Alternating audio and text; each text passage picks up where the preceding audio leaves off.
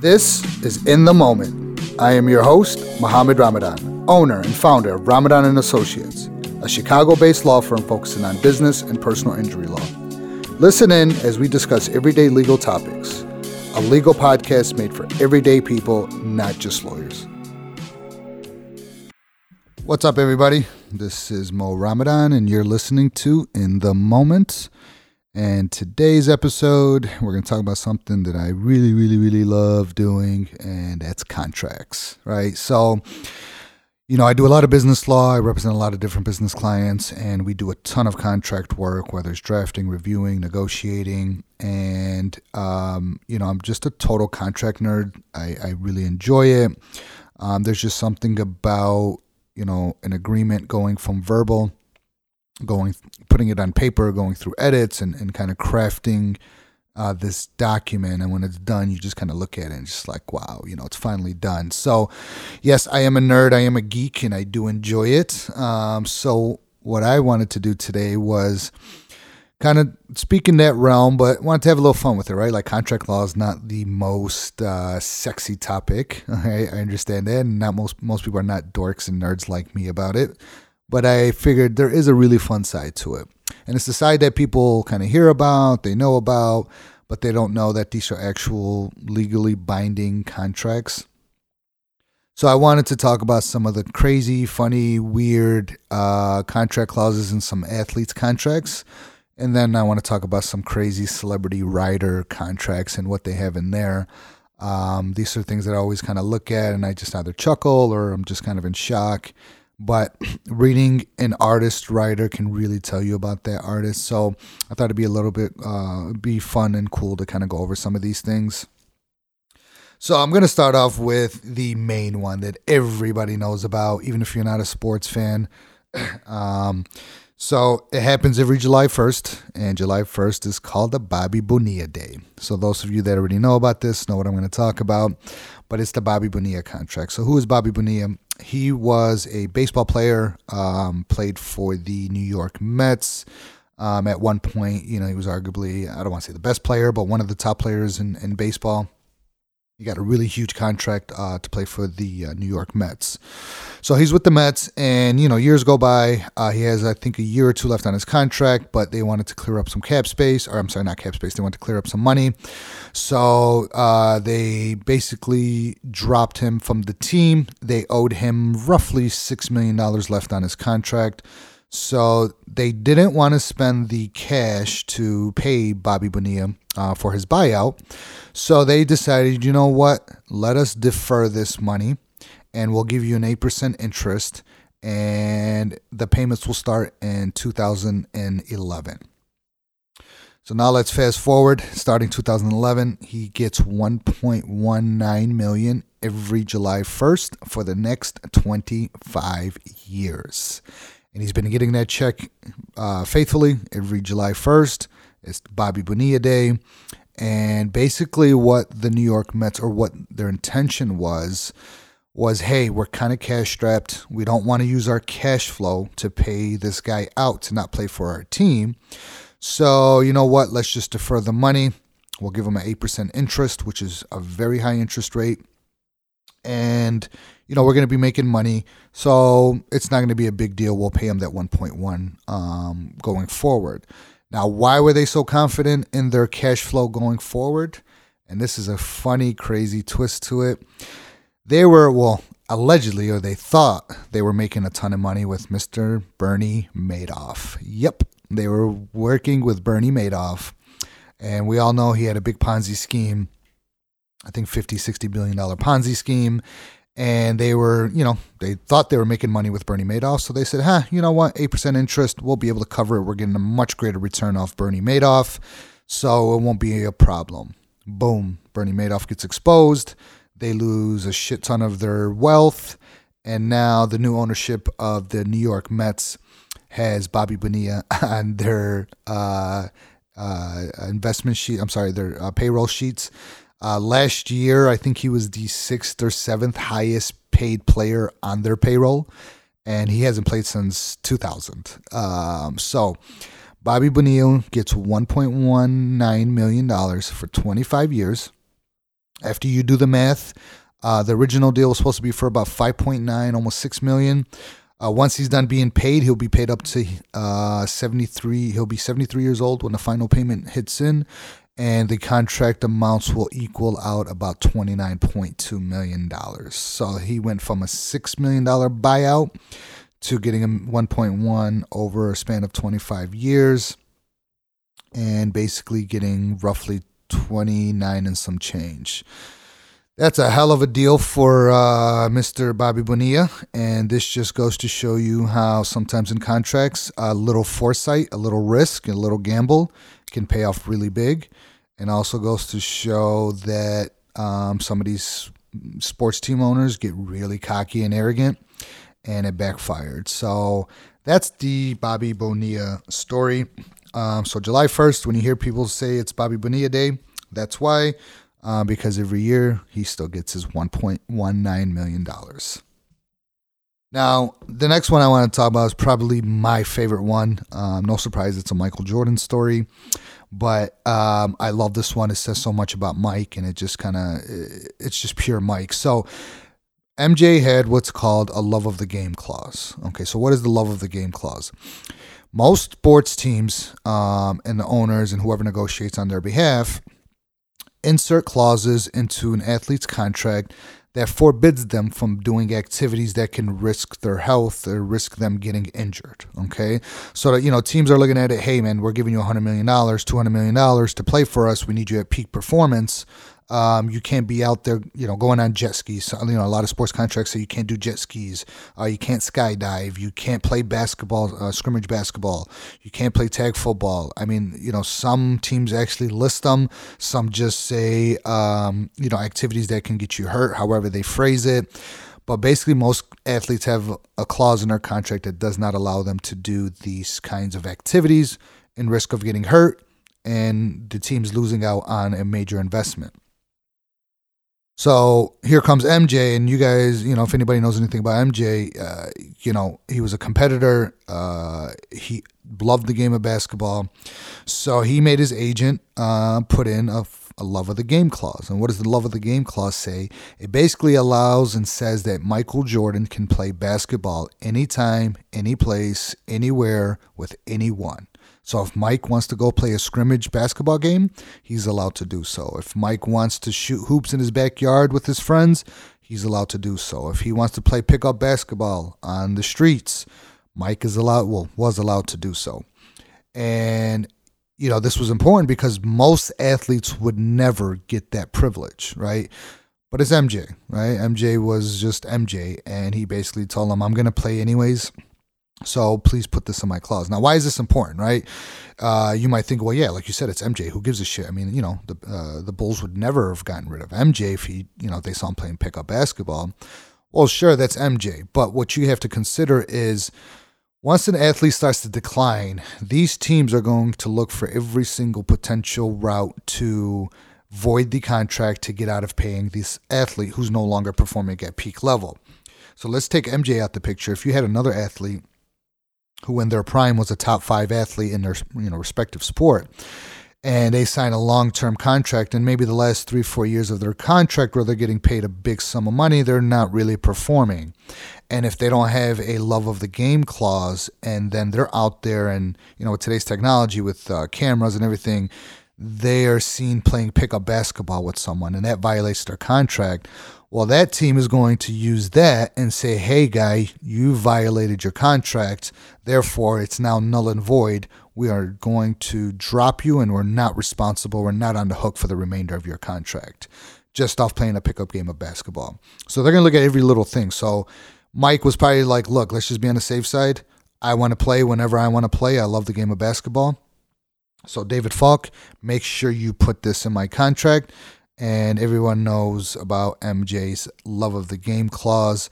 Uh, it's very infamous, um, and it just goes to show you the competitive nature of Mike. Um, there's so many stories of him just just pulling up to gyms, random gyms, and just playing pickup basketball, and and I just love the fact that he really just wanted to play, and it's just his competitive vibe. So that is the love of the game MJ clause. Now, uh, there's one funny one um, that I wanted to bring up. Uh, it's another baseball one, and it's by the player called Rollie Fingers. This is uh, 1973. So Rollie Fingers basically had this really cool, funky, crazy mustache, one of those that like curls like the cartoon types. And it was like a big draw and it was kind of, you know, big for him and his aura and his kind of uh, brand per se. So the team started to see it as, oh, that could be a good marketing thing. And he saw it as well. Now keep in mind this is 1973. But in his contract in 1973, it included a $300 bonus to continue growing his mustache and they also added an extra hundred dollars to purchase mustache wax. So I thought that was kind of funny. Um, you know, and the team looked at it as you know it's a good branding, marketing thing, but they actually put in his contract that he's uh, getting a certain amount of funds to upkeep his mustache, uh, which I thought was actually pretty funny. Uh, another one that was interesting uh, Neymar, soccer player. Now, we all know soccer players get these massive deals and transfer fees and, and whatnot. And Neymar, I'm not a huge soccer guy, but I know Neymar was really, really big. And uh, when he went to, I think, Barcelona, uh, so when Barcelona, he negotiated with Barcelona, there was a lot of terms in his contract. Uh, but there was one thing he did he looked out for his homies. So basically, he put in his contract that Barcelona has to, every two months, fly all his friends out so he doesn't get have to stay uh, by himself and be all alone uh, when he moves. So every two months, uh, the homies get in a flight. Barcelona covers the cost, and his friends get to go and hang out with him. Not only that, they have to pay for the flights, first class flights. In addition to that, the team is responsible for all their food and accommodations the entire time that Neymar's friends are visiting him. So I actually really like this. I thought it was cool um, in the sense that, hey, you want me to come? You know what? the fact that he thought about his friends and and you know wanted them to be a part of it. You know, a lot of these guys grow up in in really really really poor um, communities. You know, somebody a lot of these Brazilian soccer players were born with like just uber poor, and the fact that you know he made it, and not only didn't forget his his friends. He made it a contractual obligation to the team to take care of his friends. So, kudos to uh, Neymar for that. Um, so that one was actually really cool. Another interesting one, uh, back to the NFL, is oh, we haven't touched NFL yet, actually. So the NFL one that I thought was most interesting was Dez Bryant. And any football fan knows Dez Bryant, uh, superb athlete, great talent, um, just had a lot of off the field issues and, and some on the field issues uh, but he was very erratic. So the Dallas Cowboys, um, you know, did everything in their power to really try to quote unquote keep him in line, or however they want to say it.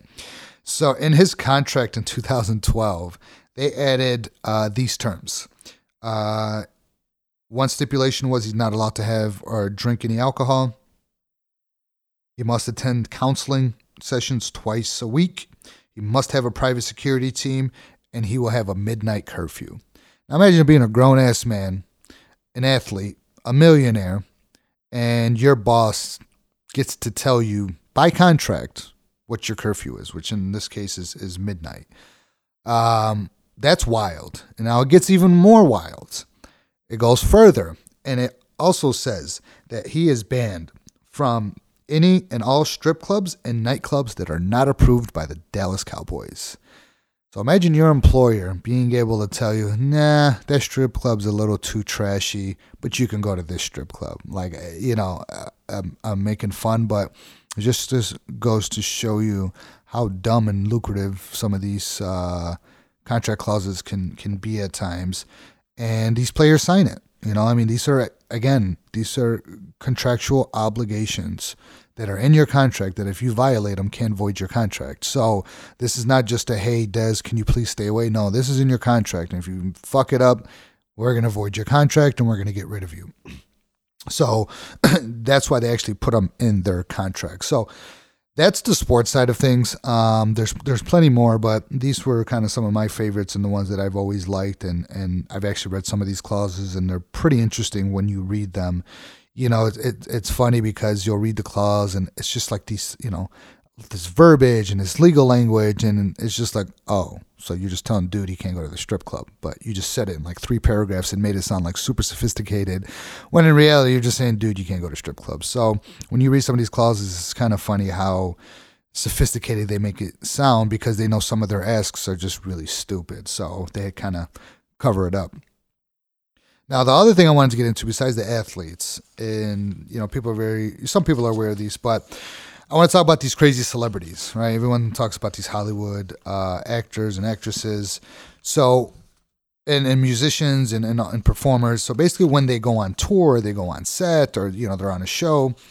They send along what's called a rider, and a rider is basically a contract to the uh, venue that they're going to, and the artist gets to put a list of all their requirements that they're asking to be in their room or service or whatever it is that they're asking for. So it's basically telling the venue, here's the artist, here's what they want, and they give them a whole list. So it's basically uh, presented to the promoters uh, by every touring act. It details specifications, stage design, sound system, lighting, as well as artist wish list. Right. So we're going to talk about the wish list. Right? We don't care about the stage design, sound system, um, but some of the wish lists are rather funny or crazy.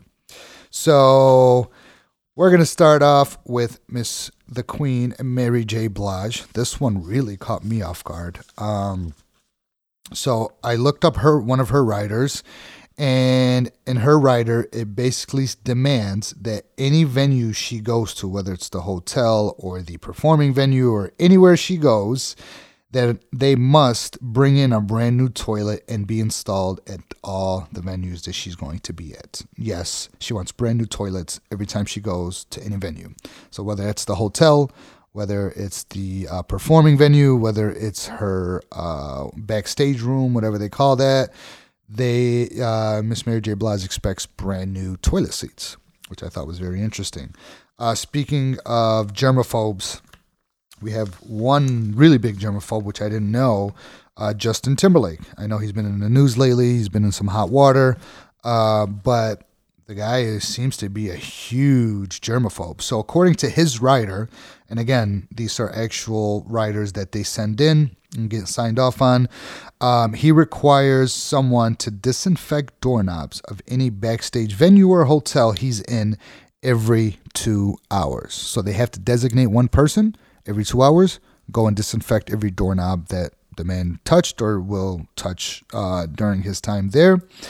He also demands that he has an elevator to himself when nobody's allowed in there with him. And he also requests the entire floor of the hotel be uh, booked off and nobody's allowed on that floor but himself and his staff. Um, so the germaphobe artist really asks for some crazy things. Now, let's talk about bad breakups. Um, so in these riders, you can literally put anything, and I mean anything you want, you can think of. Um, so Selena Gomez, and I looked up her rider. so post her 2014 breakup with Justin Bieber, she put in her rider that nobody in the crew, staff, or anybody in that building can go by the name of Justin. She was that upset that she didn't even want anybody to be named Justin. So what happened? And I did a little more research on this because I thought it was very interesting and funny. So come to find out, at one venue there was like three or four crew members whose name were Justin. So she made them find nicknames. She was not going to call them Justin. She didn't want to hear anybody call them Justin. She didn't want to hear the name Justin. So she actually forced them to pick nicknames, and that's what people called them the entire time that she was there. So Selena Gomez, that's some that's that's high on the petty list, uh, in my opinion. But hey, they want you there, and you make your demands, and they oblige. Then so be it. Uh, speaking of petty, um, and I hate to kind of dump on the guy because I know he just passed away recently, but Dustin Diamond, um, in his rider, it clearly states that there will be no references to his teen alter ego, which we all know is Screech from Saved by the Bell. I, apparently he got typecast from that. He didn't like it. All people knew him as was Screech and not as an actor. So I guess it really pissed him off. Um, so he put in his rider that you're not allowed to call him Screech. And he went even further. If anybody, if any staff or crew or anybody calls him Screech, he institutes a hundred dollar fine for every time he's called Screech, and the promoter has to pay that.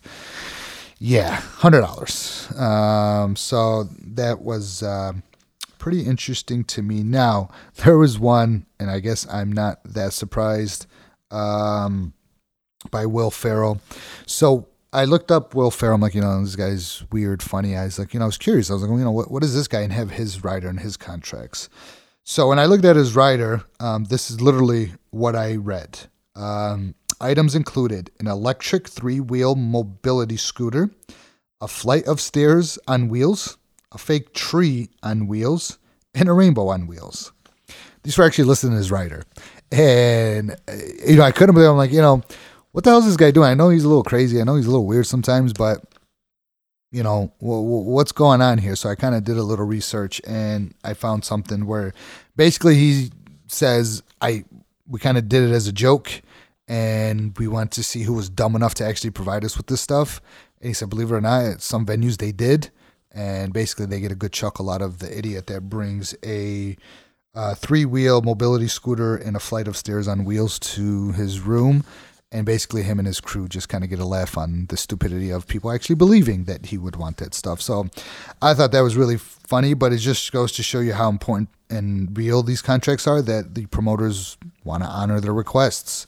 Now, sometimes uh, artists can be picky for a reason.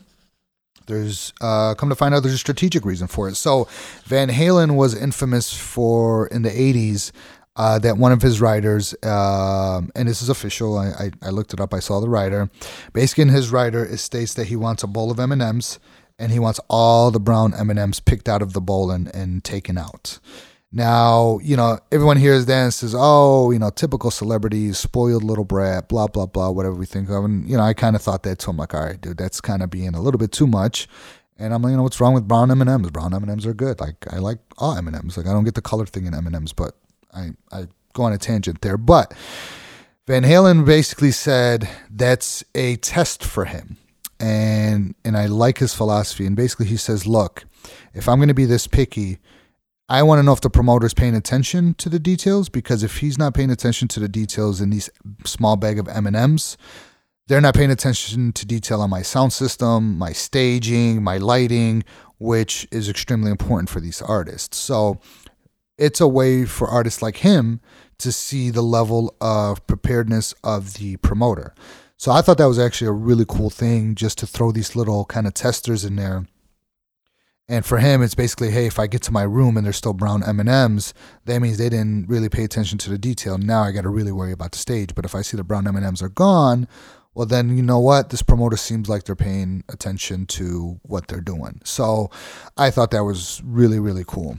Um, so these are just some of the ones that I thought were either interesting, funny, cool. But the premise of it for me was just to show people how important your contracts are. I mean, there's just so much um, that goes into these, and one small mistake can make or break you. Um, go look up the Oxford comma story. There's actually a lawsuit, and because the statute was missing an Oxford comma, one single comma, the plaintiffs ended up winning a $6 million judgment because of this one missing comma. The judge basically said it was confusing. Uh, we didn't know exactly what it means, so he ruled in favor of the plaintiffs. And basically, in so many words, said if that comma was there and it would have clarified everything, we probably would have found in favor of the defendants but one singular Oxford comma cost this company $6 million. So the points of these contracts is, is, is huge. Um, what you put in there. So when you're doing a contract, whether you're a celebrity or not, does not matter. Always remember what I sign today can affect me 5, 10, 15, 20 years from now. Don't underestimate what can happen to you in the future if you sign the wrong contract, if you have the wrong clause in there, you know, if there's exclusivities, if there's non competes.